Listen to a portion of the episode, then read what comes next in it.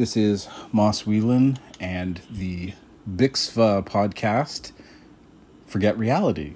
And I'm talking with Karl Johanson about Neo-opsis. Hello, Karl. Hi, nice to hear from you again.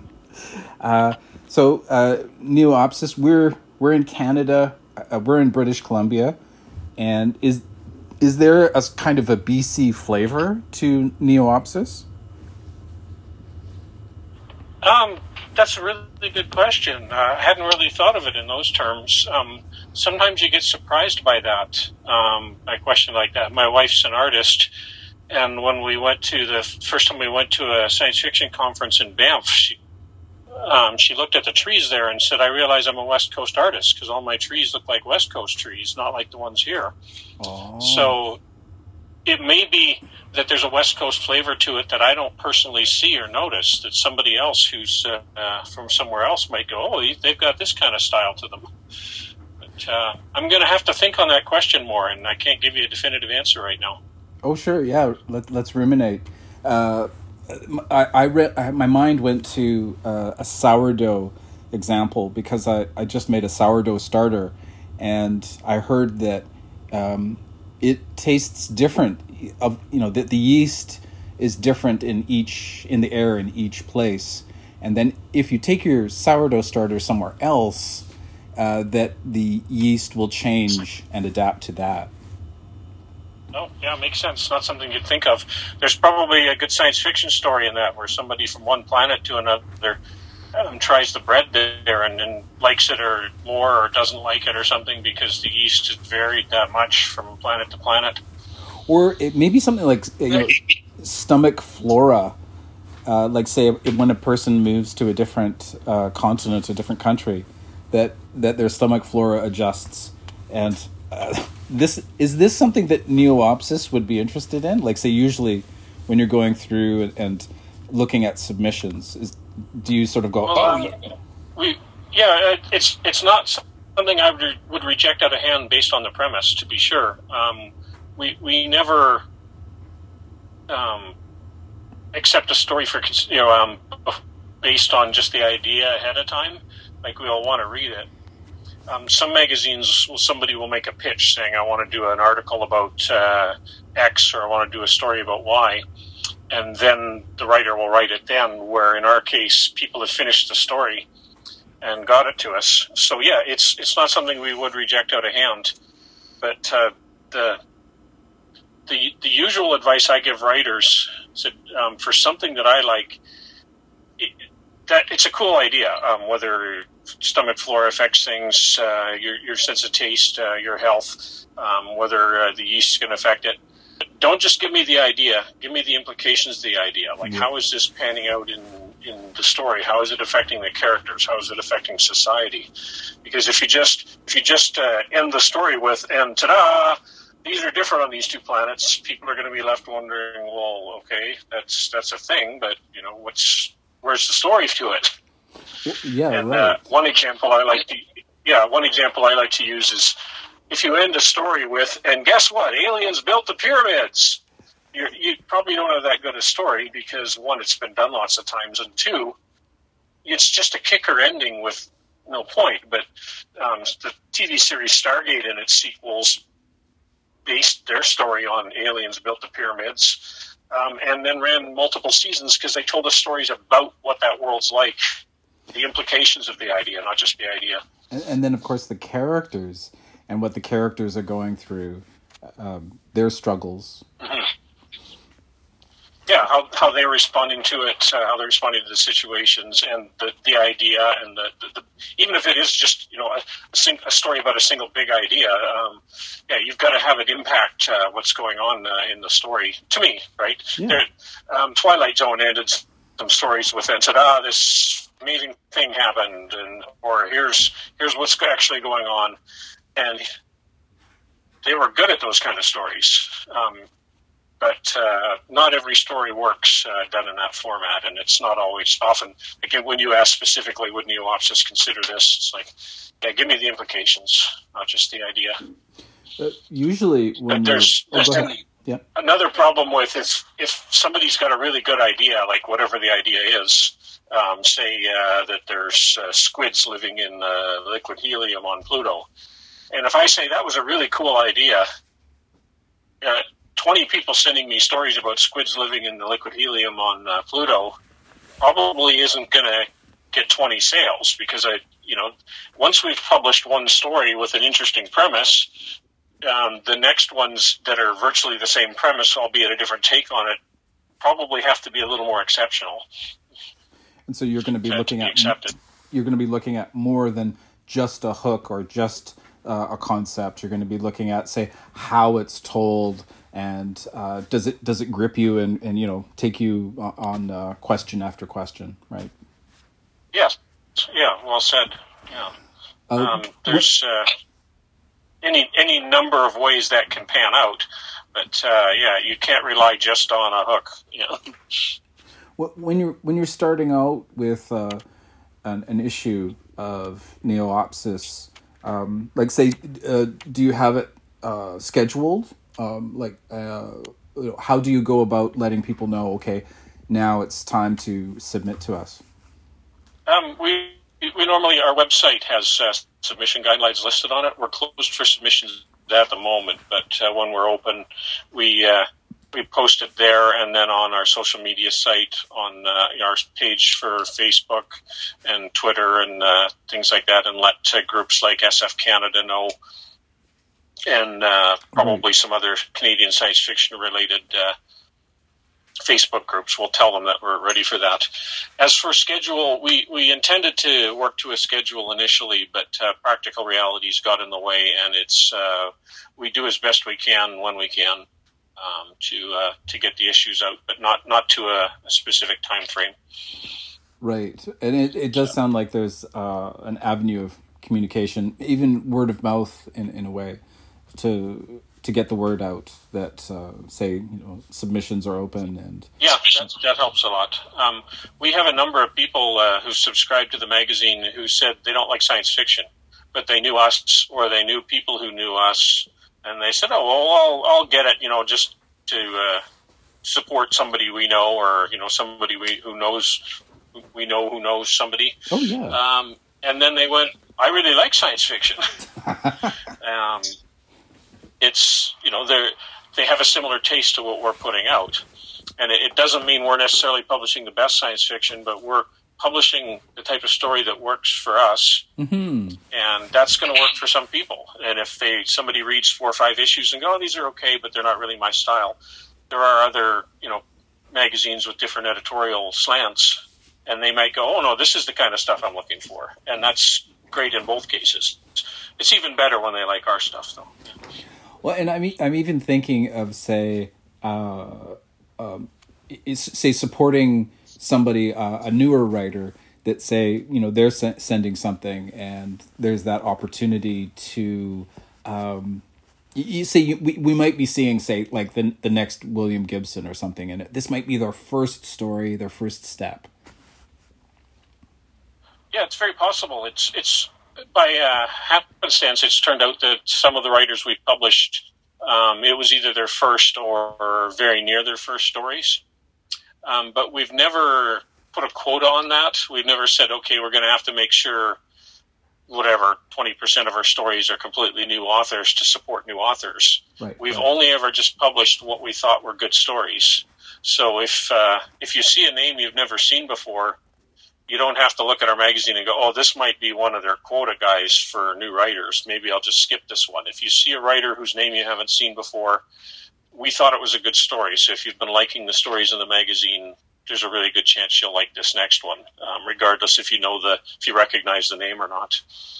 Um, we were lucky enough to get uh, a story by Dave Duncan in uh, one of our issues, um, so, and uh, he's extremely well known. He passed away a few years ago, but I mean he's he's published uh, just under sixty novels, so extremely well known, extremely good writer. Um, it was more fantasy than science fiction, but uh, you know it, it, we, it was a Dave Duncan story, right? I wanted to just say yes the second he asked if he could submit it, but you know, I knew to be fair, I should read it through first.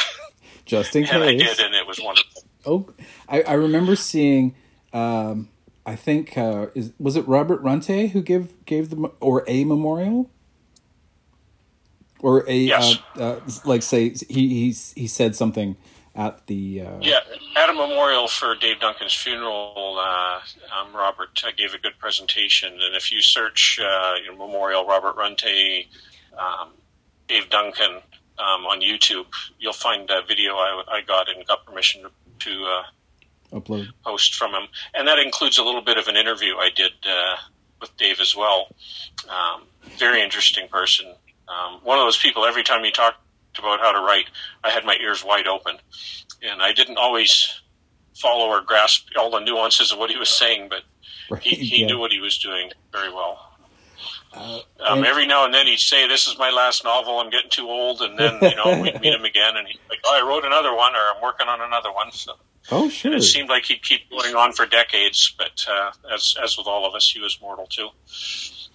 and uh, I I liked I, I was I like your videos be, because of that because say uh, you know say I get to I get to see Dave Duncan and um, it- it's almost like say we're sort of following your path with these videos. Uh, we talked recently about uh, say videotaping um, not just VCon but I think I've seen other um, conventions conferences where you've taped panels and and just the it, you know say very good very good for um what is it called is it documenting or archiving uh Yeah, yeah That the ideas are recorded, um, and a lot of a lot of them are really good ideas. Um, you know, one in ten thousand of my ideas when I'm speaking isn't any good, but you know, most of them are good. so, uh, yeah, there there is. Uh, quite quite a bit of uh, good information uh, and idea exchanges, and not just you know uh, opinions and fights, but um, exchanges and giving you the opportunity to look at something from a different perspective um, at the conventions. And that again, is something that's good in science fiction and fantasy too. Is even if it's a, a way of looking at something or an idea you don't agree with, sometimes there is a merit in considering other ways of looking at things. And that to me is the, you know the best science fiction convention is when you see that sort of thing going on. It's like, oh, uh, well, I'm going to think about this idea, not necessarily, wow, he's 100 percent right or she's really got the slant on this, but I'm going to think about what they said. Th- th- that's something I, I find myself struggling with uh, occasionally as far as um say fandom and say um quite different uh quite different ideas quite different beliefs and uh, navigating that trying to um you know sort of keep that balance. Say get, getting back to neo-opsis is is is that something that you find um is that is that difficult for you? Is that difficult for neo-opsis in um like say do you like say do you find people sending in things that are challenging? They're well told it's a good story and plot uh, but say that the content is just uh it, it doesn't work Um, there was one case where I might have reacted that way, but the the way our sto- our stories come in, my um, my wife Stephanie uh, reads all of the stories and says no to most of them, and then I make a final decision on the ones that, that are left over. ah And in this, in one case, there was a story by Janine Cross called "The Power of Love," and she wrote a note on it saying, "You're going to want to reject this story in the first page, but I suggest you read it all the way through." And part of the issue was one of the characters was selling endangered animal parts for aphrodisiacs ah which is reprehensible, right?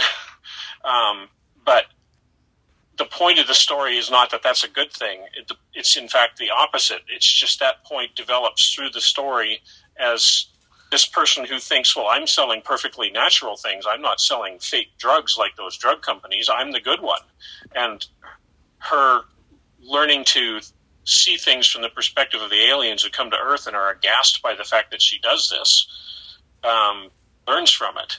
But had I just reacted to this, uh, first, reacted at the start to the premise of, oh, I don't like this character at all, I would have said no to a bad story. So my assistant an editor did a wonderful thing in suggesting, you know, you really want to read all of this.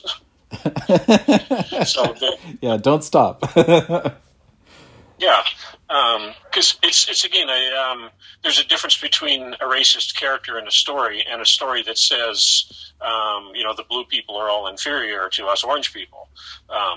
Mm, mm. The, the, racist character may be the the wall that the message of racism isn't a good idea is bouncing off of, um, as an example. So I try to watch for that. But we have had some stories that were basically, you know, this group of people are way worse than that group of people, and they're all evil, and uh, they never do good, you know, and that's the point of the story. It's not one of the characters' misperceptions, mm. and so that's an easy no for that one.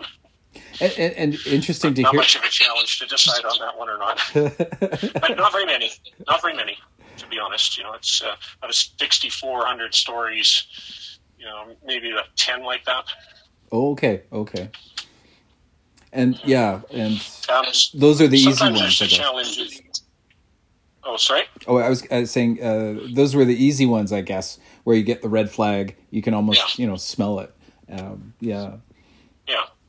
With with edit- um, we've had a few where the uh, the English translations were so bad that uh, we had to say, look, this is not just for us, but it's probably unpublishable. You should get a different translator. But the problem is, is I guess their translator was the one saying to them, "Oh, well, they liked it, but they almost didn't want it, and they want you to keep using me as a translator." Because one person sent us like five stories in a row that we couldn't even tell what they were about. The English was so bad. I say this as somebody who struggles with the English language as a first language. So, um, oh, and two is is you know, that is is that uh, like say, do you have uh, uh, a mother tongue that's not English? No, no, I'm, I'm English. I'm English as a first language, and I and I struggle with English. So oh, I see. Okay. People who don't don't speak it as a first language, I empathize with them. But uh, I really hope that one writer managed to get a get a different translator for their work but we haven't heard from them. So I've had those experience in in writing groups where um, really it's about it's about an ESL or it's about a um, it's about it's about a translation rather than talking about um, the writing, talking about the storytelling. And um, it, it, do you find, say, that you'll like say you'll be in situations, say, at a convention, VCon or otherwise, that say um, not that you would get cornered, but that um, that you get cornered. and and somebody say a, a, writer is pitching to you, and um, that, they're say forceful. Have have you has Neo-opsis ever sort of encountered something uh, almost like say belligerent? Uh, you know, author. You know, I demand you publish this. Um, close. There's a couple stories I could tell on it. Like I have had people come up and pitch stories, and I'll answer what I answered earlier. You know about the story. Like I can't make a decision on whether we would publish a story with that premise without reading the story. You have to write it, and I encourage you to. And some people are like, "Oh, I've been encouraged to write," and they take that as an inspiration. And other people, when I say you'd have to write it first, and I encourage you to write it, look very dejected and it's almost like, well, I, I didn't actually want to do the work of writing this story. I just wanted to be congratulated for coming up with a premise. And something I can get. Like when I say something cool, it's really nice if people go, wow, that's a really cool factoid you just said there, Karl. Or, you know, wow, you're a cool person for knowing that. You know, that is a response that would feel good.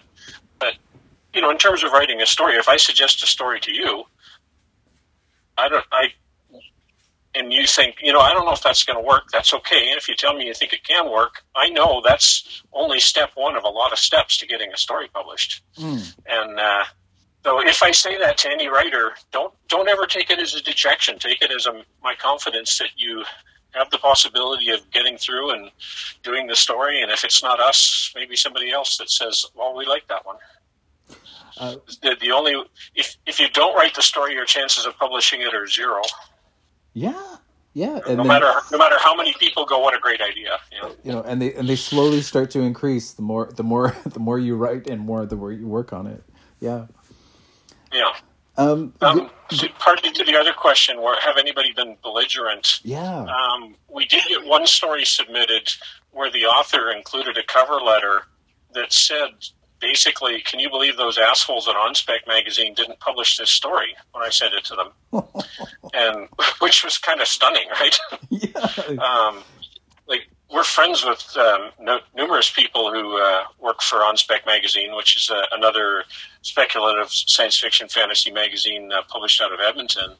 Uh, we're friends with pretty much their entire staff. Um, they're great people, um, and even if we weren't friends with them, like, did they think that would endear us to them? Like, oh, I'm going to run down their competitors. And we don't think of them as competitors. We think of them as you know colleagues in the same industry. Um, and you know, and have great respect for them. So running them down was like possibly the worst thing somebody could put in a cover letter. Like even if it was a great story, which the story didn't fit our needs. That's all I'll say about it. But um, so anybody out there thinking of running down the publications who said no to you, don't don't ever do that. it won't help. That's a yeah. and it's, and it's mean. Yeah, it's an interest, interesting sales um, technique. I've had some people who've run run down the publications they have been in, where basically they said, "I've I've only been in these publications, like these small publications or this ghetto," and I said, "You know, don't don't run down the publications who who accepted you. Be proud you're in them, and you know, yeah. run them up. You know, like the the person doing it didn't." Didn't want to sound arrogant and sound like, well, I've been in all the, the biggest magazines on the planet. They wanted to be honest about what they'd been published in, but in their attempt to underplay their own work, they were running down their own their their uh, the publishers who accepted them. And once I told them that, they got it and they stopped doing that and they changed their cover letters and they changed their their bio. Oh wow! You know, being proud of who, who accepted them. Right, so. right. Yeah, because I, I was thinking so right away self sabotage. I was like, oh, you know, I'll just you know blow this up and say, you know, but I'm I'm worth more. And it's like, well, uh, that's not working. I, I, just wanted to shift gears and go back to the beginning of Neo-opsis and say that that first issue. Uh, do you? Um, let's see. Do you remember like you know the time period for the the first issue? Yeah, around two thousand and six. Um, oh, okay the uh, issue is pretty good. It's um, the cover on it. I think uh, says a lot about the magazine. Where uh, my wife Stephanie did the cover, and it's got a, a painting of a dragon holding a missile and ripping the front off the missile. Awesome! And it was kind of a way of saying that while we have science fiction magazine in the title, we will we're science, we, we recognize science fiction and fantasy has a lot of overlap. Right. So it was uh, that's kind of part of the point of the story. Um, I've said in, uh, again, talking to you about VCon uh, a little bit, that uh, the first issue of uh, Neo-opsis came out at, um, was at VCon. Um, the, the, printer was actually in Vancouver, so we picked them up on the way to a VCon and uh, premiered it there. Uh, and uh, a lot of a lot of interest in it, which was, was right nice. Had a good good lunch party at the VCon. good memories there. Um, that's Ooh. that's one of the reasons to go to VCon. By the way, on going off on a tangent, some of the discussion parties are wonderful. Um, mm. The uh, a, a, lot of stories very rapidly came in when we made the announcement we were doing the magazine. Um, huge amount, way more stories than we thought we would get, and of course, part of that was writers started sending stories out by email um, about that time mm-hmm. um, in significant amounts, even though email predated that time. Um, there were still a number of magazines that were requesting that you print the story out double double spaced, um, you know, the, yes. this format uh, um, to make it easy for their readers to read it. But uh, the computer screens were getting better, and it was easier to read stories that had been emailed. So we were actually surprised by the, the wave of uh, of uh, creativity that came flowing our way, and it made it hard to just choose which stories to run. Did you, did you have or do you have a, a limit? Like say, you know, say if if you get enough that you like, like say, do you do you stop or do you say, okay, we're gonna make a bigger issue uh, because we have such you know. Um, with with print, um, we were eighty pages. Mm. Um, part of that was uh, the reason for choosing eighty um, was uh, the uh, the way printers worked at the time. If you weren't using DigiPrint, um, multiples of eight or sixteen were uh, good numbers to choose. for, because uh, the way the offset printers work, you, when you cut the pages up, you didn't you didn't have to throw a couple pages out. Um, Right. you know, if you, if you did uh, if we did seventy eight pages, it actually probably would have cost more to print than if we did eighty pages internal Mhm. because it wasn't the seventy eight wouldn't be a multiple of eight. So we were on that. Um, with issue thirty one, we've gone digital only, and uh, I went up to about just under hundred internal pages.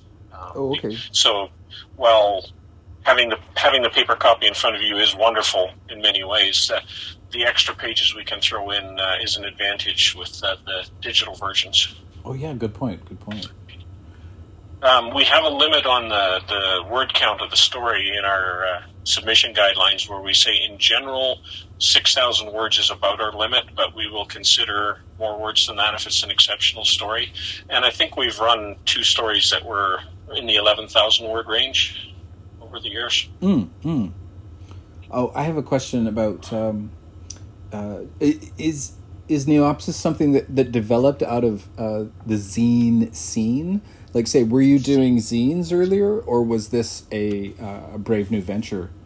Yeah, um, my my first uh, foray into zines was uh, there was a in the late '70s, like '79, just before the Star Trek: The Motion Picture came out. I found out there was a Star Trek club in town, and they meet at about uh, half a block from my parents' house. I was living in my parents' basement, which is appropriate for somebody joining a Star Trek club, of course.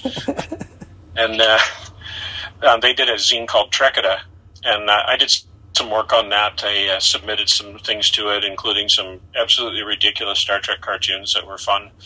Um, I edited for a while.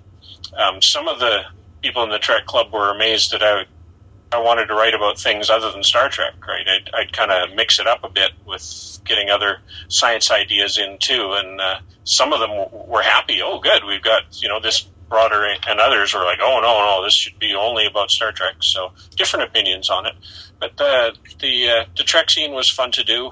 Um, I've done a ridiculous scene called Raspberry Drink Scene, which is just uh, what's the word? Dadaism is probably the best bit. It's just like packed full of non sequiturs and silliness that uh, I would do.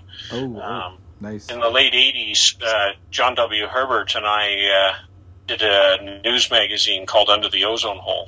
Um, Garth Spencer had done uh, New Canadian Fandom, Hmm. um, renaming Canadian Fandom an old 50s zine, which Garth was a news zine, and when he stopped, another person did a news zine. I can't remember his name off the top of my head. Um, and then when it stopped, John and I did this news zine for a while, and uh, we managed to pull four Aurora Awards in in the category for fanzine, which we were pretty proud of. Um, and again, this was one of those team effort things. It was John and I, and my wife Stephanie, and his wife uh, Monica, who's master proofreader, and uh, huge numbers of people submitting things to us. And it was great fun. And you can find uh, PDF copies of Under the Ozone Hole online still. Uh, I, I remember and seeing it was, it uh, and, and and being impressed. Yeah. yeah. Oh yeah. Yeah. It was it, it was Yeah. cool. Yeah, and we'd uh, we'd our letter columns would fill up with people, you know, discussing things on it, and uh, we had uh, some wonderful artwork, uh, including one of my one of my colleagues, Dwight Lockhart, did a cover of Robert Runte where he put Robert's head on the entire cast of Star Trek: The Next Generation and made him made him look like Geordi and like um, Captain Picard and like uh, Deanna Troi and Doctor Crusher. it's it's brilliant artwork. Um, Beautiful. I had to call in some favors to be able to afford to print the cover for a fanzine, but uh, Oh right. Yeah. it was Yeah. really fun to do. Um, So there is some of the tone under the ozone hole in Neo-opsis still. Oh man, yeah, I, I really felt it. Even just say upon say first impression, right? Uh, you know, under the ozone hole, and I see the cover, and uh, you know, I can remember I can remember connecting, which which was like say just sort of aesthetically going, you know, oh yeah, I feel this. Um, for Oh, for for Stephanie was uh, how about say doing a the cover for Neo-opsis the art and um, is is that something say for her like uh, does she have did she have experience before that or was this a, a, new Yeah, experience? Steph- Stephanie's an astounding artist. She's been in uh, numerous of the VCon art shows and uh, different things like that. Um, and while we've pulled in uh, covers from other artists. Uh, Dan O'Driscoll, off the top of my head. Uh, uh, sometimes it's easier for us to, to get a cover done in house where we can say, gee, there's this story, and it'd be nice to have a cover that illustrates that story. And finding an artist who looks appropriate and getting them the story and having them time to read it sometimes takes longer than Stephanie, who's already read it, to do a cover. Oh. Or I, I, do a few of the covers as well. I think hers are better than mine, but uh, um, it's yeah. The, the in-house art isn't because we don't want other artists, just because sometimes just time gets in the way. Is is is there? Uh, yeah, our uh, website uh, includes a page showing all the covers, basically. If you go to the more page and then mm. you know Neo-opsis covers, you can see uh, art by uh, Stephanie and Greg Hughes, Adrian Kleinbergen, Murray Vincent, um, Janice Blaine, uh, Jim Beveridge. Um, most of most of whom are Canadian. Um, Christina Price was one where Stephanie was at an art show and she saw a painting and thought, "Oh, this would be a wonderful cover." And so this uh, this young high school uh, artist uh, was was wow, somebody wants to buy the rights to my painting. so always nice. I, I remember. In, uh, I remember learning about that. Like, say, you can. Um, what is it? You you can pay to use the image, but you don't owe the own the image unless you're you know purchasing the you know the actual rights to the image, and on and on yeah. and on. Yeah.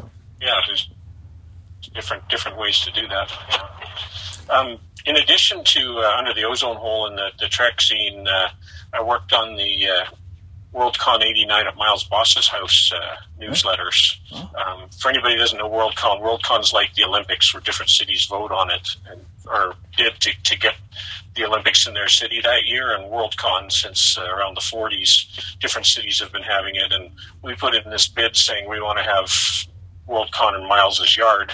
Um, you know, bring a tent and that sort of thing and we did uh, a group of people. Uh, That's awesome. Did these uh, zines where it was basically, you know, myself, uh, um, Stephanie, and my sister Paula, and her husband uh, Bernie, and uh, John W. Herbert, and Dan Causey, who was good at drawing miles. Uh, we'd sit around and bash ideas together and laugh like lunatics. And most of the ideas were just too outrageous to, to even bother writing down. But John would listen, and then he'd do these newsletters. and uh, we we sent out the first one saying we're bidding, you know, in the '86, saying we're bidding for Worldcon at Miles's house, and it went viral before going viral was a thing. Right. Like right. today, viral's easy. You just repost it. This case, we sent it to a convention, say in Australia, just because we thought it would be funny for them to see it. And they'd go out and, and photocopy like 400 copies of this and stick it out on their table for people to take. And this was happening all over the world that, that our our fanzine was viraling, you know, with, with photocopier tech, which was really fun. And uh, so then in, ni- in 1988, I think when they did the voting, we announced that we won and that every convention in the world was going to be part of Worldcon of Miles's house for the entire year of 1989. so bring your. There was one Worldcon at Miles House um, party and a panel at uh, VCon, I think in '87, which is like 10 years ago now, isn't it? yeah, yeah. Seems like uh, I was like, is it? My sense of time's going on me. It's like because it's it's such a fun memory and vivid in my head. It doesn't seem like it's that long ago, but I guess it's closer to twelve years. Yeah. And that's uh, that, and that's important. Like, say, would you say that, say, Neo-opsis, uh, and and this is just fishing for, uh, is is Neo-opsis something that say could not have existed without uh, without fandom, without say uh, science fiction conventions, um, or would it have been possible without? Um, I think it's it's possible. Like there's, uh, I said a, a, number of the people who are subscribing to the magazine um, don't consider themselves science fiction fans. Mm. Um, they you know they they knew me or they knew relatives or they knew friends and they they got it. Um, but uh, a significant percentage of the people are part of what we would call greater fandom, either fanzine fandom or convention fandom or uh, online uh, discussion forum fandom, and they learn about Neo-opsis that way, or they see discussions I've been a part of or Stephanie's been a part of and think, oh, they interesting person, uh, I want to read that, or you know, or the one in ten thousand goes, oh, that's not an interesting person at all. I don't want to read their stuff. So that happens too, Right. and which is okay. Yeah. no, maybe it's closer to one in one in eight thousand, maybe. Yeah. To be fair, um, but yeah, fandom is uh, it's it's uh, it's interesting. Like it, it's such a such a broad thing. Um, Yeah. where uh, fandom initially was fanzine fandom, and that was what it was. Where now, if you go to a convention, you know you've got your your art show, you've got your gamers, you've got your uh, creative anachronists um, doing uh, you know amazing work and you know reenacting battles and creating uh, astounding costumes. You've got the costume fandom, you've got the movie fandom, you've got the subset Trek fandoms, and at a convention like VCon, it all comes together. Where other conventions, it may be like an anime conference only, and that's what almost all of it is about. uh, in uh, talking talking with um, say other other fans because because there's a was a, there's a BISFA get together on Mondays and uh, zooming and uh, it, it's it's great say for myself I'll be hearing people talking about um, conventions like say going back decades going back 50 years plus and, and the conversation is sort of talking about uh, you know is this a death spiral? Uh, you know there have been death spirals before um, you know or but say is it shifting? Is it changing?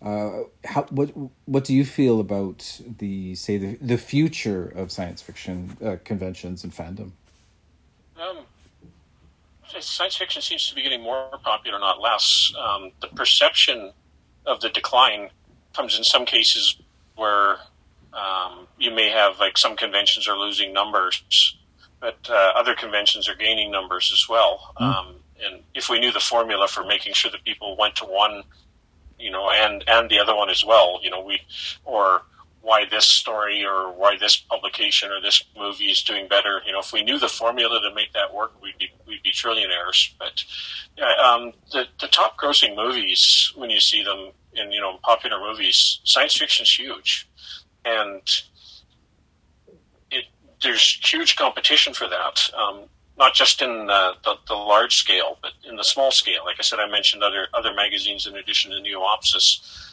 the technology to print small runs is way better than it was in the 50s when you had very few science fiction magazines. So there are a lot of science fiction magazines out there right now. Now, ours is the one you should decide first to come and subscribe to, and but you should also consider the other ones, you know, second, third, fourth, and fifth, of course. But there's uh, there's there's a lot of competition in the field, and that's part of what creates the perception of a decline. It's like, well, why, why, you know, isn't this selling that well? It's because there's there's so much you can buy. mm-hmm. Um, I got to tell a Dave Duncan story again about the uh, Yes. the amount of science fiction available. When when Dave was at uh, Worldcon in Toronto, uh, I think 2006, he saw Robert Silverberg. Um, extremely prolific writer. Now, Dave, like I said, has got 60 novels under his under his belt, and he feels like an amateur beside uh, Silverberg with something like 800 novels under his belt. And uh, Dave talked to him briefly, and he said, "So, what do you think of the convention?" And they were in the dealers' room at the time, and it was gigantic dealers' room and full of all sorts of things, but full of huge numbers of, of publishers um, there. And uh, Silverberg said, "You know, I think there are more books in this room than I would ever care to read." And Dave said, "Yeah, but there aren't more books than you've written." So uh, yeah, um, that's that's driving some of the perception of decline. Um, I note the uh, the anime convention that goes on at UVic, uh, University of Victoria, every year seems to be getting more and more people. It's been running a long time now, and they're they're coming up on like 1,500, 1,600 people. They're pulling more and more people in, so it may be that the f- focused conventions on you know one thing draws more people in. Um, that I'm not sure. Um, it might be that it's at a university, so you know it's and it's a lot of locals, so people aren't having to rent hotel rooms, which can get expensive to, to go to conventions. Mm. Uh, the gaming conventions were drawing three thousand people in Victoria. Uh, uh, they're not running right now, of course, COVID and things like that. Um, comic cons are drawing huge numbers of people, and it may be that the people who might go to the small cons that are declining, you know, are deciding, well, I want to go to the giant expo cons in in LA and things like that instead. But again, it's a competition thing. It's you know we have a what's the term a Midas plague of choices. There are so many. Right? Uh, uh, with the promotion, um, say marketing, is that is that something of a concern? Or like, say, do you have um, the, the avenues that you have? Are are they enough? or do you say uh, would you go to conventions and get a table and or do some kind of activity to promote yeah that's one of the things we do um, we've uh, sent uh, news announcements about the magazine to, to local news and uh, there, there's an art to that and I, have got it a little bit there are some people who are geniuses but essentially you're saying to the newspaper we want a free ad on your front page you know or in, in your page right. about how great we are you know, as a publication, but you're wording it as this is news that's interesting to your, your newspaper. And, uh, um, you know, like when we started up, um, lots of, lots of local news was quite interested in, in telling the story. But if it's, we have issue 31 out here, tell a story about us, it sounds just like, you know, well, we'll buy an ad if you want to be in our newspaper. um, yeah, to the people who are experts at promotion, I salute you. Um, I'm only moderately good at promoting. So I guess it, it, yeah, making it relevant, somehow connecting it with the readership, and it, and to with though with science fiction, uh, like the you know that it is popular in um, say you know movies, television more so. Uh, you know, there's probably a, a, greater sort of openness to it. Hmm. Uh, getting back to that, uh, the beginnings of Neo-opsis, uh, what was was there some kind of say turning point? I, I might have talked with you about this before, but what, was there say? When, uh, I mentioned a bit on VCon that, that Stephanie and I work for Disney Interactive, and you know we're basically surrounded by this this great creative uh, creative feedback of, of you know people working together as a team on on complex creative ideas, and it's addictive. Um, mm. And that's part of why we decided to do Neo-opsis um, another part was that uh, after being laid off, um, there was a thing called the, the oh some employment skills training work that uh, the Canadian government does, and they have a, a they, maybe they still have it. I don't know. This was in 2006. They had a program where if you come up with a new business um, then they will allow you to stay on unemployment for a certain unemployment insurance for a certain amount of time while you develop your business. Mm. Which normally, if if you're not actively searching for work, then you're not eligible. But if you if you take these classes that explain some of the basics of business and you write up a good business case and you qualify, then they will say, yes, we think you have a good chance of starting a business. Then you're allowed to go on you're allowed to stay on unemployment for you know X number of months. So you have a bit of a basic income, and it's a way for the government to uh, to help some new small businesses start up. And we did qualify for that, and that helped us out. A, you know, use turning point. That was the thing that okay, well, this this will give us uh, you know a few dollars at least at the start um, and not have to rely on instantly being able to have huge sales. And it's not just a publishing thing. There's all sorts of businesses. Like one person did, uh, he set up an elect you know, he was an electrician. He set up his own company, and there was people setting up massage therapy ones. And one person was opening up a company to sell a, a type of sugar-free chocolate and things like that. So, the, the government support for that sort of idea, I think, was really good, and that they weren't just throwing money at anybody who said, "I'm going to sell Raggedy Ann dolls out of my basement," and not actually do it. Um, they make sure if you're going to be getting this unemployment money, that there's a reasonable expectation that you're going to work on the business. Right. And uh, yeah, as a taxpayer, I think it was a good uh, a good program. And and m- moving forward with Neo-opsis, oh, I wanted to ask about um, uh, the title, and was was that sort of lightning in a jar? I'm not sure if I said that right, but it, that say was it just sort of a moment of inspiration, or was it something you were kicking around for a while? Um, we actually thought up uh, a number of ideas first. Um, uh, one off the top of my head I thought was interesting was Tau Factor. Um, it sounded like an interesting one.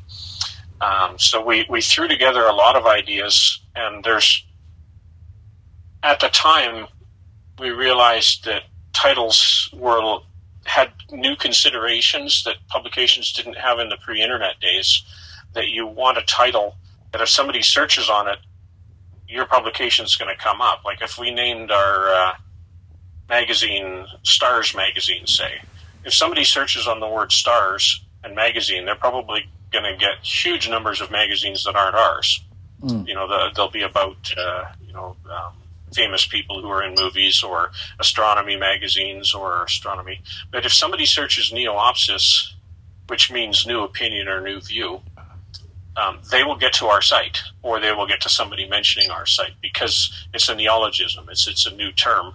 So at the same time, you don't want to name your company or your magazine uh, because even though any search on Picks properly spelled will come to your site, nobody's going to remember how to spell it. Where Neo-opsis is actually fairly easy to remember.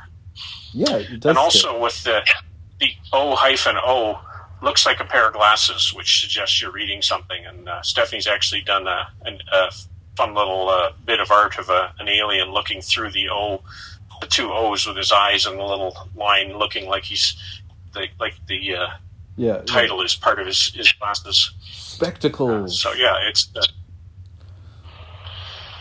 We'll say, uh, yeah. So that's that's where it came from. Uh, going from say creative collaboration at uh, Disney to uh, creative forms of, of collaboration. It, do you, let's see. I have met writers who are totally opposed to any kind of change, or say you know it's it's very minor changes, uh, but they ha- they're highly opinionated and uh, resistant in, in a way. It's a strange thing, say, getting into um, a writing group or a critique group and uh, all of a sudden finding people are just you know they'll shut down and they'll go no you're just supposed to enjoy what i've done.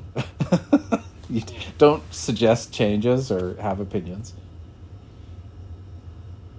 Um, yeah i get the I, I, get the point too. Like uh, sometimes change is scary. Sometimes it's wonderful. Um, some people prefer one or the other um, in terms of uh, you know, the, if somebody looks at the magazine and goes, "Well, you don't have stories just like the first three issues," um, no, we're going to have something new each time, but still, hopefully, within a certain tone and a certain uh, a certain taste that they still might like it. Um, if if I'm understanding your question correctly, um, yeah, um, it can it can happen at anything at convention. People like, well, I, I want it to be exactly like it was last year. Well, you know, or, or when I was young, and well, it, thing, things change over time, you know, and we've got younger people who are interested in this instead, and they want to work focus on this now, and those are okay. And it's also okay if you if you want things to stay the same too, right? Um, they're they're they are just opinions on uh, on what's best. In writers' workshops, you get some people with "I want it to go this way" because we're often taught that there are rules of writing. Um, in school, I was taught, you know, you do it this way or you're wrong. Mm. Um, a good example. In grade three, we were taught that if you wrote a story and you said, Dave said, Marcia said, um, Bob said, and only use the word said, then you're cheating and you're trying to make it easy. You should say Bob exclaimed and uh, Marcia questioned and so and so asked, and you usually said bookisms instead of just said. Mm-hmm. And that this is a rule. You have to know this, you know. And this was teachers were being authoritarian to us. So you do it this way. Where if you read uh, most writers' guides now say it's okay to just say said, or if it's obvious who's speaking, drop the said from it. Um, and like the opposite of what they're taught. And these mm-hmm. rules of writing, um, once somebody learns a rule, sometimes they're resistant to learn that that may not be the best way to do things. And that can happen in writing too. Um, with rules of writing, it's like people have looked at stories that were successful over the centuries and said, well, okay, they've done this. They've got, you know, character development. They've got uh, foreshadowing of events later on. They've got this. They've got this sort of style. And they notice those common features to what are good stories. So they think those must be rules that I have to follow. Right. And uh, I again have to mention Robert Silverberg again. I saw him at a convention at VCon uh, where he said, "You you can break any of the rules you've been taught of writing as long as you can make it interesting." And if you can't make it interesting, then maybe you should do something other than be a writer. Yeah, that's, a, that's a good point. He, then he looked really aghast, like maybe I shouldn't have said that, but he, has made the point. It's like, do it, do it interesting. Like, um, I, I use the rule of thumb. You know, if I've got a new character show up in a scene, three points of description, then get to the action or dialogue. If there's a new scene, three points of description, action or dialogue. You know, like rather than drag out, you know, Bob had blue pants and green socks and he had shoelaces with yellow aglets on them and it just kept going on and on and on. But at the same time, if you're really good at those descriptions and they're interesting, you can put like a hundred points of description before you get to the action or dialogue. Or, you know, Tammy's friend Dave came in. You can go right to the dialogue as long as the dialogue draws you in. Yeah. Um, but those there's a difference between a rule of thumb and a rule, and some people get very officious about what they think are the proper rules of writing. So in the writer's workshop, they may tell you you're doing something wrong that may be a huge success for other people. Uh, with uh, with Neo-opsis, uh, say with, with the first issue, and then going up to the most recent. Was it? Did you say it was the thirtieth? Thirty-one is the current one. Thirty-one. Yeah. Working on uh, thirty-two right now. Is do you have a sort of sense of say say things have changed um, that say say like say how you're doing Neo-opsis? Has there been a change, or is it pretty much stayed stayed the same? That you have, um, say, like that preference that is kind of not written in stone, but it, it's just uh, keeps it moving in a sense. Um, I think I've uh, was doing some things I didn't necessarily realize. Like if we, we we often have a science column in a story, and I don't just present the science news. I try and present why it's interesting or why it's related to science fiction, or um, you know, if it's space related, I may just say it because I think that's kind of inherently science fictiony. To you know, they landed a probe on an asteroid is quite neat, but I want to try and put a point in that why I'm telling you this in a science fiction magazine. Like, uh, so there's not a well, what's your point in telling me this? You know, I can read this news, or because it's the same with uh, when I do the uh, uh, walk through the periodic chart uh, articles. Somebody, if they want to learn about molybdenum, can go to the Wikipedia page and read about molybdenum.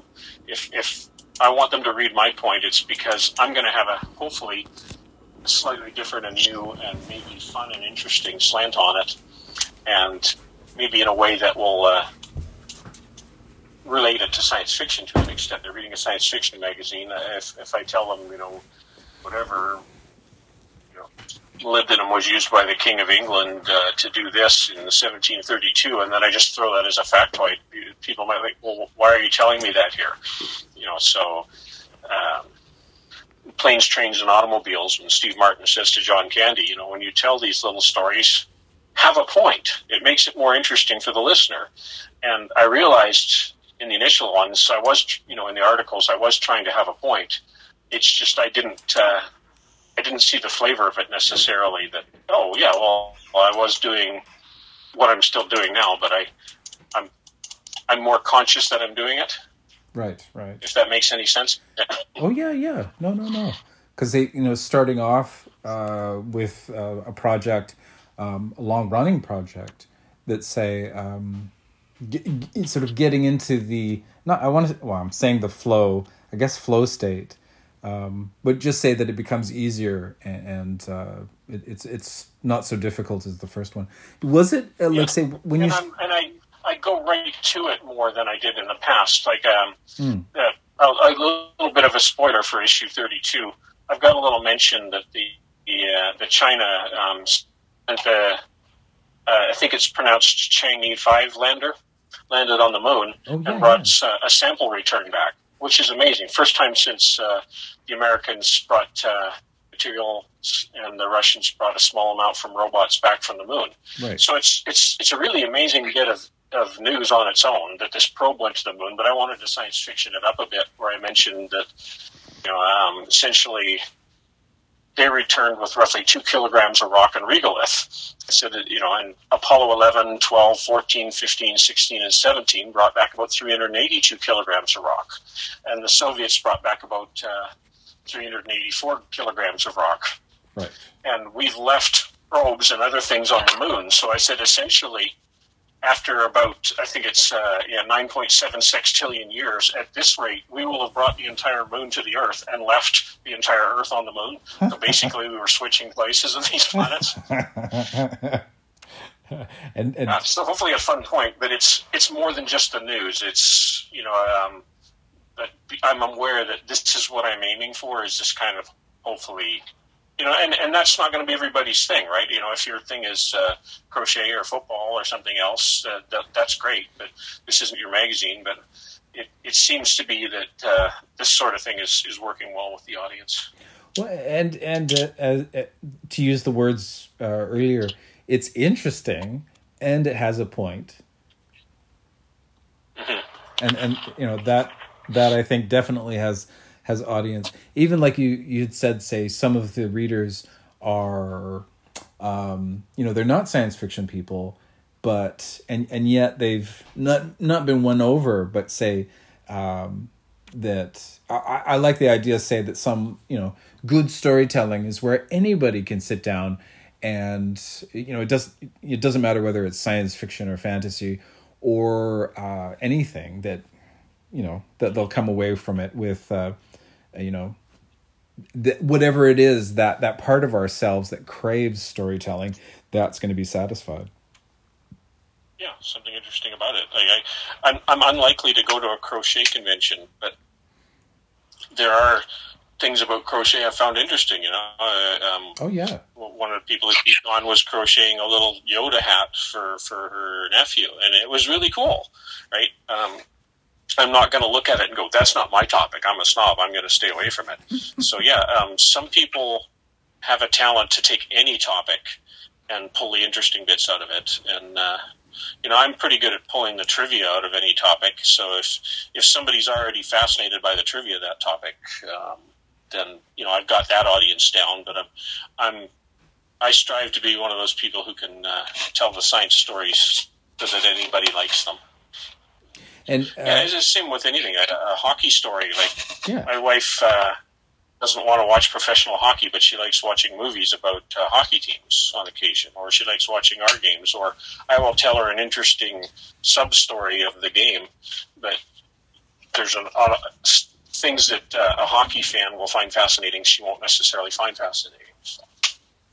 Well, w- w- with the amount of uh, science fiction uh, publications and into ongoing and our ongoing interest. Um, what what would you say into just personally? What what is it that um, draws our interest, my myself included? Um, Karl, what is the secret? Why? What is it? Uh, why are we? Uh, why do we return? And then apparently, you know, more and more, uh, is it is it that we're looking to the stars that say, you know, it's becoming more you know this notion of of traveling in space colonizing planets you know is is that where this is going? That say that the, the exploration aspect is one point of it um, and but um, at the same time arguably the tv shows that are about forensics are science fiction. There are people using science and technology to solve complex problems in the story. Um, and some people find those quite fascinating too. I think it's you're looking for that it's unusual and it's interesting. Like that combo, mm-hmm. um, that they're they are fun and interesting, um, and so I think Star Trek's huge success was so much of their story was well, somebody like me could be a part of something like that. I wouldn't necessarily be an astronaut on a ship, but look, they've got a whole bunch of different types of people there. It's they're not all the same. So if if I want to watch the story and imagine myself in it, I can. And I think science fiction was a little ahead of the curve on that hyper involvement.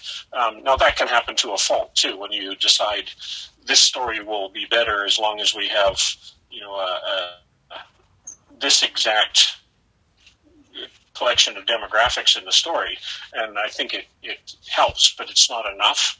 Um, you know, just if uh, you know you have people of every color on Earth in your story, good, but it still better be a good story. it's it's not enough to do it. But Star Trek's jumping into that and going, okay, look at all these interesting things going on, and look at all these different types of people participating. And I expect that's part of why it's the most successful uh, franchise in the history of science fiction. and on that note, on yeah. that note, uh, and two famous well, last words. Uh, that's go- off the top of my head. So hopefully I worded that well, and you know, I, oh yeah, you did. Was to, to be inclusive and, and not like it's it's conceivable I worded it in a in a misinterpretable way, but yeah, um, I, I, mean that quite genuinely. That, no, uh, no, no and, uh, I, I got it too, and uh, for me, it's the it's the narrative.